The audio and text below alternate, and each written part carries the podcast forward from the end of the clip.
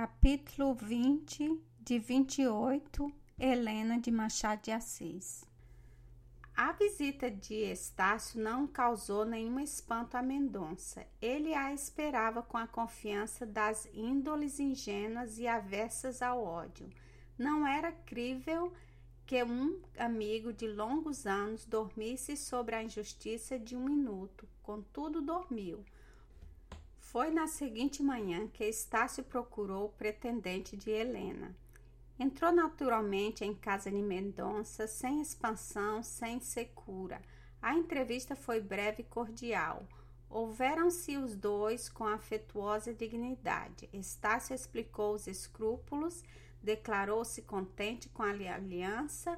O contentamento podia existir, todavia a manifestação foi parca e seca. Houve mais calor e expansão quando ele lhe pediu que tivesse vida feliz a irmã. Será para mim um eterno remorso se Helena vier a ser desgraçada, disse ele. Não tivemos o mesmo berço, vivemos nossa infância debaixo de tetos diferentes. Não aprendemos a falar pelos lábios da mesma mãe. Importa pouco, nem por isso lhe quero menos. Meu pai recomendou-a a nossa família, e ela correspondeu ao sentimento que editou essa última vontade.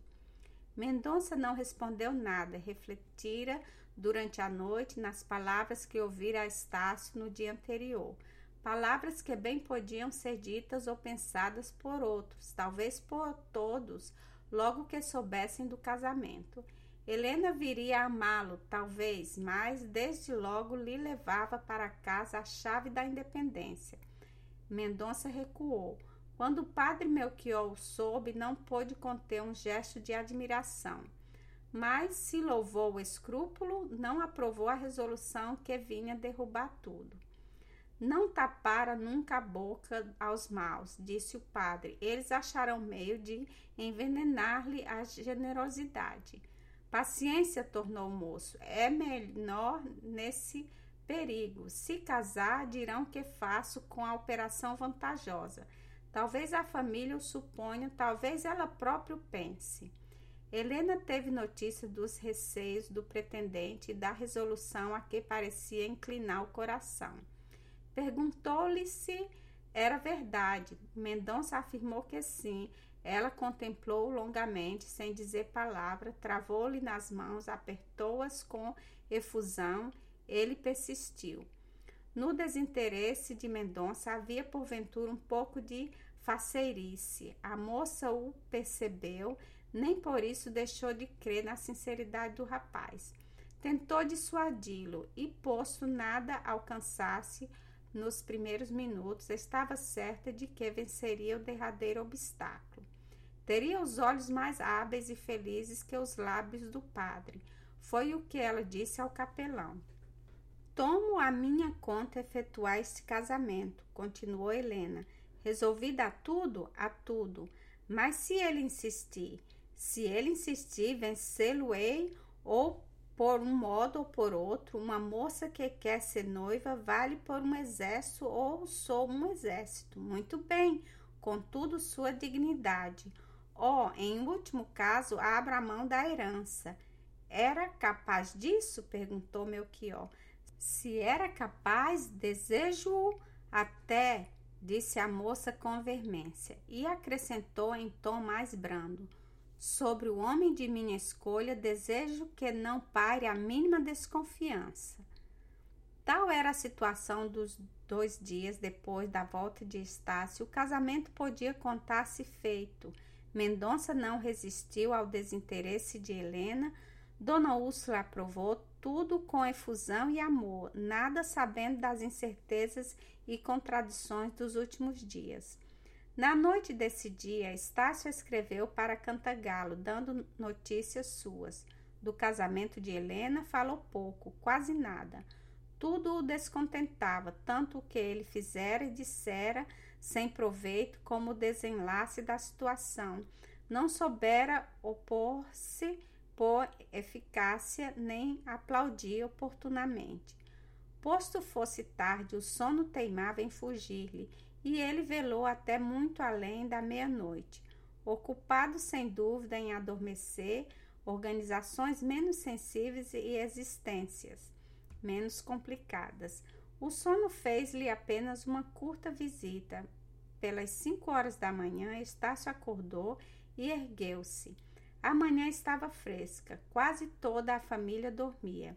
Estácio desceu, o único escravo que achou levantado preparou-lhe uma xícara de café. Não tendo ainda chegado os jornais, bebeu-a sem leitura do costume. Quem sabe por que fios tenus se prendem muitas vezes aos acontecimentos humanos? Estácio ouviu o som longínquo de um tiro. Era algum caçador. Talvez a suposição deu-lhe ideia de ir caçar. Foi buscar a espingarda, proveu-se de pólvora e chumbo e saiu. Se a habilidade não era muita, precisa ter ainda diminuído naquela manhã, ou porque a mão estivesse menos firme, ou porque a vista andasse menos segura. Estácio caminhara longo tempo sem pensar no fim que o levava, e absorto, alheio ao lugar e às coisas. Fez algumas tentativas de caça, quando cansou de errar, consultou o relógio e viu que não era cedo, tinha o braço cansado de sustentar a espingarda. Só então reparou que não trouxeram pajem consigo. Dispôs-se a voltar, vendo uma parasita, colheu-la com a intenção de dar a Helena como seu primeiro presente de núpcias. Depois desceu em caminho para casa. Vinha descendo com a espingarda debaixo do braço, os olhos no chão, a a passo lento, apesar de ser tarde, de uma vez que ergueu os olhos, viu um caso estranho que lhe fez deter o passo. Um pouco abaixo saía de trás de uma casa velha o pajem de Helena, conduzindo a mula e a égua. Estácio não soube que pensar daquilo. Cedendo ao impulso que não pôde dominar, deu um salto por cima da cerca de espinhos, agachou-se e esperou o resto. O resto não se demorou muito. Assomou à porta da frente a figura de Helena. Depois de olhar cautelosamente um lado e o outro, saiu e montou a égua. O pajem cavalgou a mula e os dois desceram a trote. Estácio sentiu uma nuvem cobrir-lhe os olhos. Ao mesmo tempo, apertava o primeiro objeto que achou debaixo das mãos. Era a cerca de espinhos. A dor fê-lo voltar a si. Tinha a mão ensanguentada. Ao longe cavalgavam Helena e o pajem. Logo que os viu desaparecer, Estácio saltou de novo à estrada, sem resolução nem plano. Caminhou em direção à casa, donde vira sair a irmã. Era a mesma da bandeirinha azul que Helena cumprimentara de longe, alguns meses antes, e não esquecera de reproduzir na paisagem que dera ao irmão, no dia em que dos anos dele. Essas circunstâncias, antes indiferentes, pareciam-lhe agora como outros tantos artigos de um libelo. O prédio parecia ainda mais velho do que a primeira vez que eu vira. A cálice das paredes aí das colunas ia caindo e o esqueleto de tijolo estava nu em mais de um lugar. Alguma erva morfina brotava a custo junto às paredes, cobrindo com folhas descoloridas o chão desigual e úmido. Por baixo de uma das janelas havia um banco de pau, gretado pelo tempo, com as bordas roliças de longo uso. Tudo ali respirava penúria e senilidade. Não dizia Estácio consigo, não é esse o asilo de um Romeu de contrabando? Mora aqui alguma família pobre que a caridade engenhosa de Helena vem afegar de longe em longe? A solução do enigma pareceu-lhe tão natural que o moço resolveu parar a meio da aventura e chegou a dar alguns passos para trás. Mas a suspeita é tênia do espírito, não parece enquanto lhe resta a cabeça.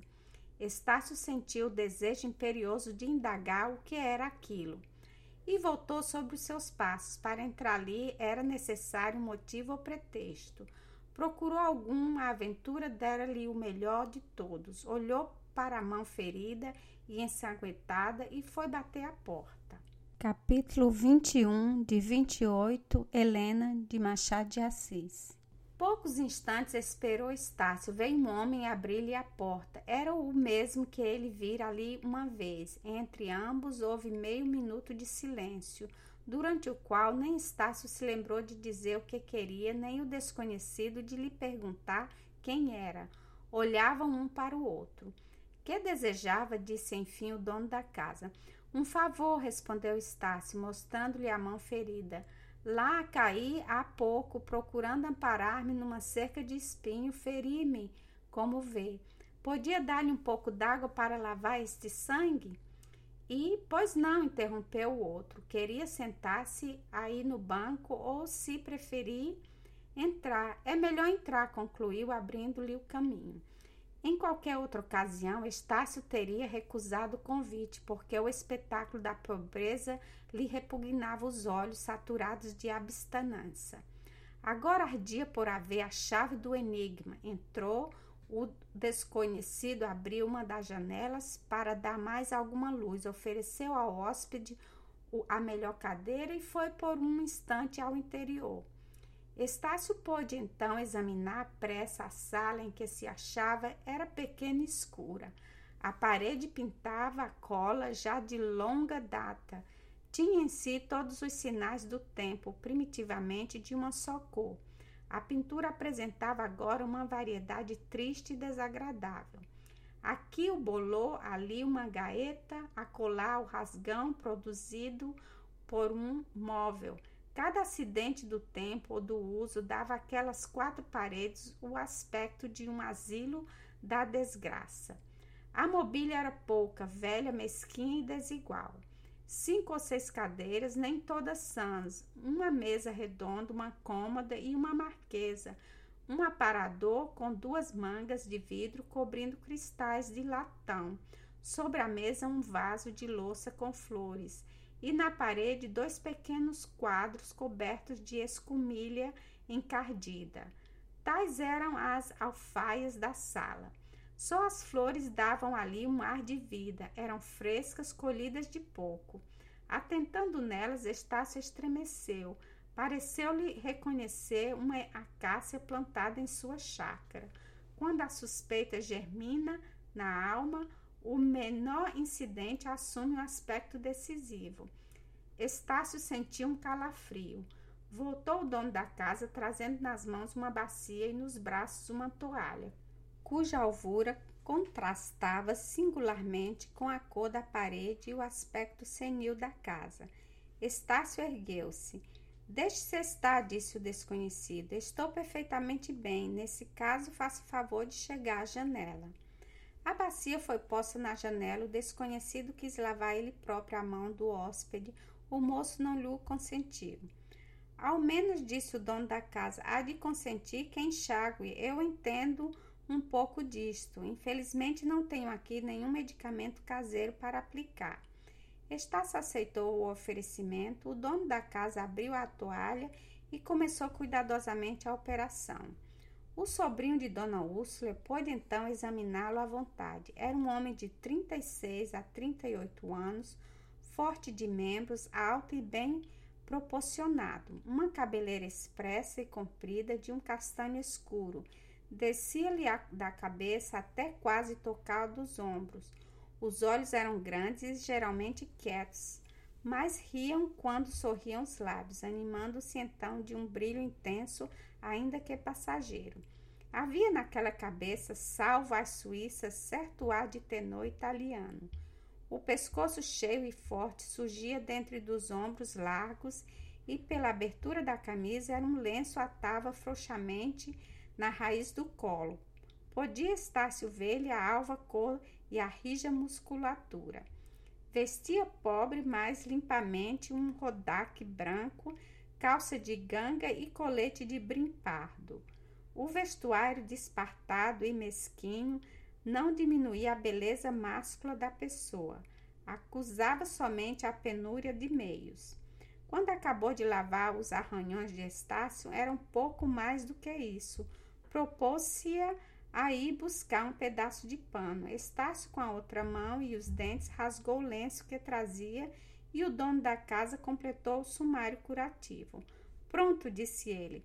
Se estiver em casa algum medicamento apropriado, será conveniente aplicá-lo. Toda cautela é pouco, convém evitar alguma inflamação. Obrigado, respondeu Estácio.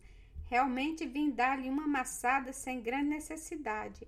Talvez, porque podia fazer isso mesmo quando chegasse a casa.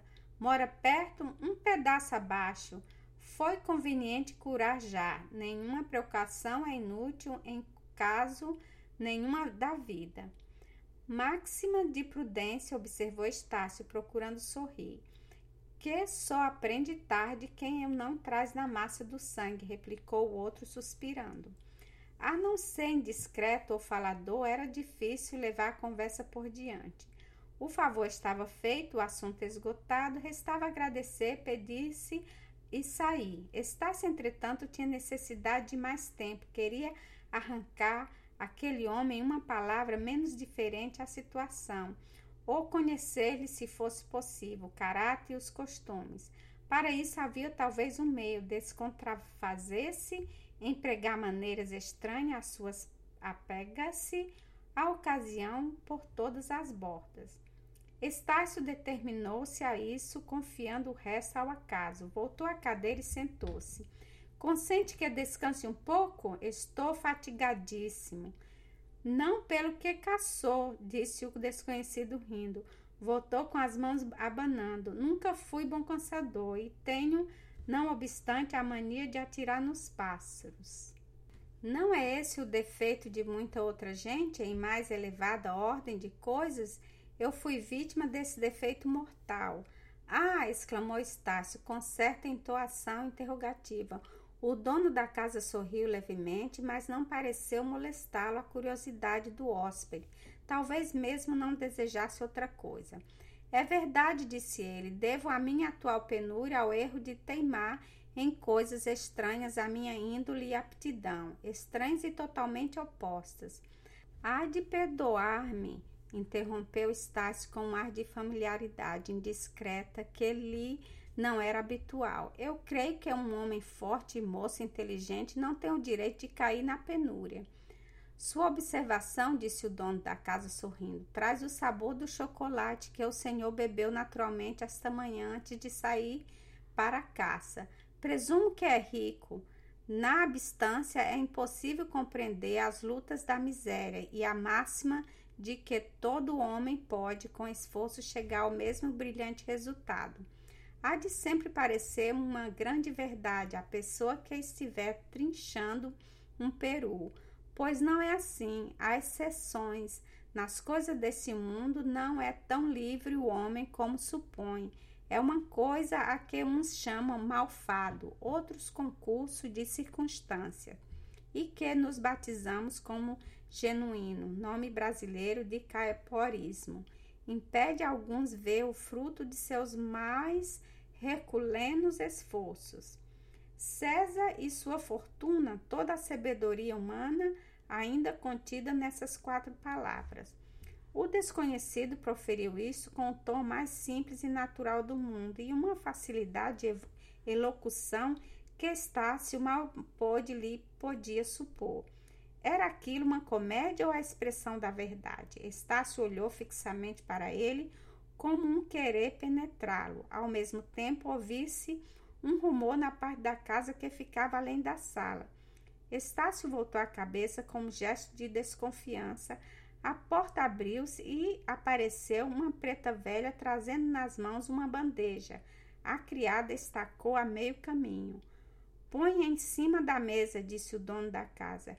É o meu almoço, continuou ele, voltando-se para Estácio. Almoço parco e higiênico. Ousarei oferecê-lo? Estácio fez um gesto negativo e dispôs-se a sair.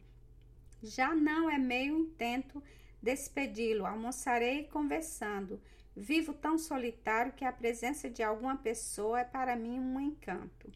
Estácio aceitou sem dificuldade o convite, sentou-se defronte do homem, ao pé da mesa, e assistiu ao almoço que não podia ser mais escasso: um pão, duas hóstias de queijo duro, uma chaverna de café. O que mais valia era o contentamento do dono da casa e a franqueza com que ostentava aos olhos de um estranho a simplicidade dos seus hábitos. Não é refeição de príncipe, dizia ele, mas satisfaz todas as ambições de um estômago sem esperança. Aqui a sala de visitas, a sala de jantar, a cozinha é contígua. Além fica duas braças de quintal, para lá do quintal o infinito, a indiferença humana. E depois de um silêncio, não digo bem, emendou ele, nem sempre acho indiferença. Meu trabalho não me dá mais do que escasso pão de cada dia, mas tenho algumas alegrias no meio de minha perpétua quaresma, e esses recebo de mãos caridosas e puras. Dizendo isso, o desconhecido esgotou a chaverna, reclinou-se sobre a cadeira, fitando em cheio a cara do hóspede. Estácio refletiu nas últimas palavras e um raio de esperança veio rasgar-lhe a nuvem que lhe entrebecia a fonte. Os dois homens pareciam interrogar-se. O filho do conselheiro sacou do bolso um charuto e ofereceu ao dono da casa. Obrigado, disse este. Não fuma? Já fumei. Hoje economizo esse vício, nem por isso faço mais lentamente a digestão. Mora só? Só, não tem família? Nenhuma. Há de achar-me singularmente indiscreto. Não, suponho que a sua curiosidade tem uma causa honrosa e legítima. Acertou, o Senhor inspira-me simpatia. E se eu conhecesse alguma dessas mãos puras que lhe emendam as lacunas da sorte, dar-me-ei por intermédio delas o seu óbolo, se o não for, for ofender. Não ofendia, mas eu recusava se soubesse, peço-lhe desejar que o não faça às escondidas. Estácio fez um gesto de assentimento. Não é orgulho, continuou o dono da casa, é um resto de pudor que a pobreza me não tirou nada. Fiz-lhe agora um obsequio um simples dever de vizinho. Pareceriam que o Senhor mo pagava com um benefício. O benefício seria menos espontâneo de sua parte e menos agradável para mim. Agradável não exprime talvez toda a minha ideia, mas o Senhor facilmente compreenderá o que quero dizer. Entendeu-me mal. O meu óbolo não seria na espécie o que o Senhor alude. Tenho amigos e alguma influência. Poderia arranjar-lhe melhor posição. O desconhecido refletiu um instante. Aceitaria? perguntou Estácio. Estou pensando na maneira de recusar. Ouro é o que ouro vale. Eu vexar-me-ei eternamente de dever qualquer melhora da sorte ao cumprimento de um dever de caridade. Já me não admira a vida pobre que tenho tido, excessivo escrúpulo, talvez, escrúpulo desarrosado, antes de mais que de menos, nem de menos nem de mais, mas só porção justa. A porção varia conforme as necessidades morais de cada um, mas eu mesmo que lhe estou falando, nem sempre tive essa virtude intratável e porventura alguma vez fraquejei. A fonte do desconhecido tornou-se sombria, a voz morreu-lhe nos lábios e os olhos caíram naquela atônia que exprime uma grande concentração de espírito. Era ocasião de interrogá-lo diretamente ou sair. Estácio preferiu o último, ao vitre. Não quero demorar mais, disse o dono da casa, quando o mancebo proferiu as palavras de despedida. Já é tarde e sua mãe talvez esteja ansiosa.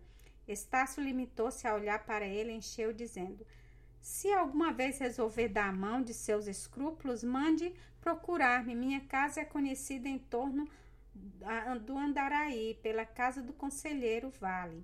O desconhecido, em cujo rosto Estácio esperou ver um sinal qualquer de abalo ou surpresa, conservou-se impassível e risonho.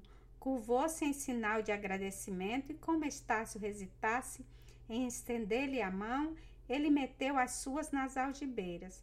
Talvez nos vejamos ainda, disse Estácio já fora da porta. Sim, passeio algumas vezes por estes lados. Nem sempre estou em casa, mas ainda estando, conservo fechadas as portas. Quando quiser descansar, bata. A casa é pobre, mas será amiga. Estácio afastou-se rapidamente. Eram dez horas e o sol aquecia ele não deu pelo sol nem pelo tempo. Semelhante ao transviado florentino, achava-se no meio de uma selva escura, a igual distância da estrada direta, direta via e da fatal porta onde temia ser despojado de todas as esperanças. Nada sabia, nada conjecturava, eram tudo novas dúvidas e oscilações. O homem com quem acabava de conversar parecia-lhe sincero. A pobreza era autêntica, sensível à nota de melancolia que por vezes lhe afrouxava a palavra, mas onde cessava ali a realidade e começava a aparência. Vinha de tratar como infeliz ou um hipócrita. Estácio rememorou todos os incidentes da manhã e todas as palavras do desconhecido. Eram outros tantos pontos de interrogação, suspeitos e irrespondíveis. Repelia com horror a ideia do mal, custava-lhe aceitar a ideia do bem, e por das angústias a dúvida contínua a todo agitava com suas mãos felinas. O sol e a agitação alastrava-lhe a testa de pérola de suor. Ao ofego da marcha apressada juntava-se o da violenta comoção.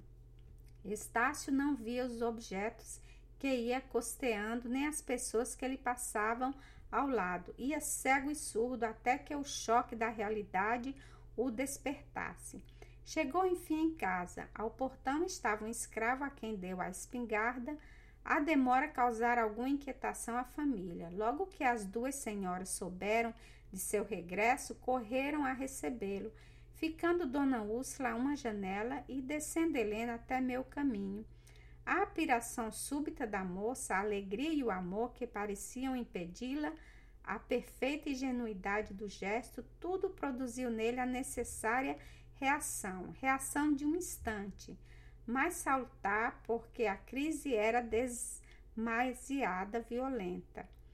Estácio apertou as mãos da moça com energia. Um fluido sutil percorreu as fibras de Helena. Aquele rápido instante teve a toda a doçura de uma conciliação. Estácio contava recolher-se ao quarto para pôr em ordem as ideias, compará-las e extrair uma conjectura, pelo menos verificá-la ou desmenti-la. Mas nem a tia nem a irmã haviam almoçado à espera dele e forçoso lhe foi acompanhá-las na satisfação de uma necessidade que não sentia durante o almoço. Estácio procurou observar Helena.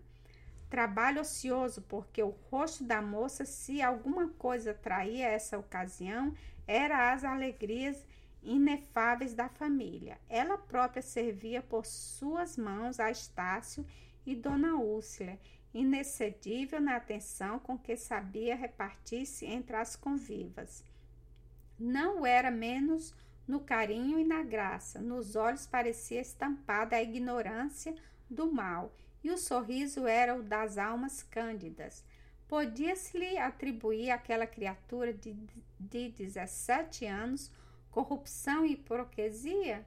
Estácio envergonhou-se de tal ideia, sentiu-se às vertigens do remorso. Mas o almoço acabou, despeçou-se a companhia, o mancebo recolheu-se ao gabinete e, desfeita a visão, voltou à suspeita. Estácio buscou dominar a situação. Ele não ia ao ponto de supor que Helena, a completa perversão dos sentimentos, o limite do mal que ele podia atribuir era o de uma culposa leviandade.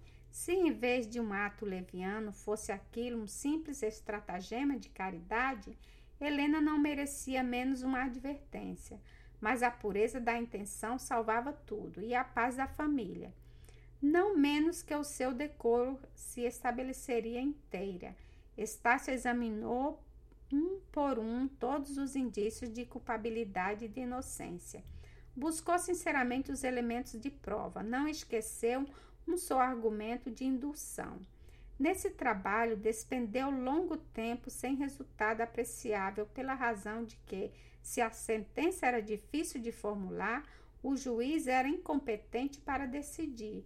Entre a dignidade e a afeição, balouçava incerto. Quase à hora do jantar, Estácio, que não saíra uma só vez do gabinete, chegou a uma das janelas e viu atravessar a chácara a mais humilde figura daquele enigma, humilde e importante ao mesmo tempo, o pajem. O pajem apareceu-lhe como uma ideia nova. Até aquele instante não cogitava nele uma só vez. Era o confidente e o cúmplice. Ao vê-lo, recordou-se de que Helena lhe pedira uma vez a liberdade daquele escravo. A ameaça rugiu-lhe no coração, mas a cólera cedeu à angústia e ele sentiu na face alguma coisa semelhante a uma lágrima. Nesse momento, duas mãos lhe taparam os olhos.